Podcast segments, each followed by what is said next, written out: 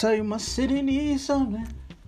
I don't know what it is. Oh, Sam, what's up, y'all? How y'all doing, man? Welcome to the podcast. You know, fair. Feel free to share, subscribe, like, and do all that good stuff, man. Shout out to y'all.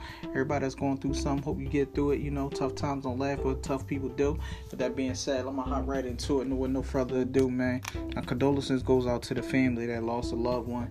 Um, so what I was just uh, I was on the news, you know, and I was just reading an article, or whatever. You know, I'm always reading something, trying to trying to read as much as possible. For all y'all out there don't read, you should read more. We all need to read more. So, um, but with that being said, I'm gonna hop right into this article right here. It says, uh, man shot and killed in, inside Philadelphia Mills, inside Philadelphia Mills, Northeast. Uh, and inside the mall. So basically, he was shot in the mall. He was shot and killed. That's crazy, right inside the mall. All right. So basically, what happened in right here it says uh, police says 21 year old man was shot and killed inside the Philadelphia Mills Mall in the Northeast Philadelphia on Monday.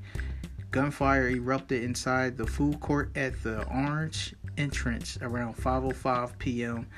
A 21 year old man was shot multiple times in the chest, according to police he was pronounced dead at the scene. So he was DOA basically. DOA, man. I think that's wild. That's crazy. You know, people stay blessed up. I mean, my condolences go out to his his family. Goes out to his family or whatever. And I mean, two lives lost in this situation. The man that took the life and the man that lost his life. So um, y'all stay prayed up, stay blessed up. And uh, that's all I got from this article right now. But I will be coming back with more content soon. And uh, I just think that's wild.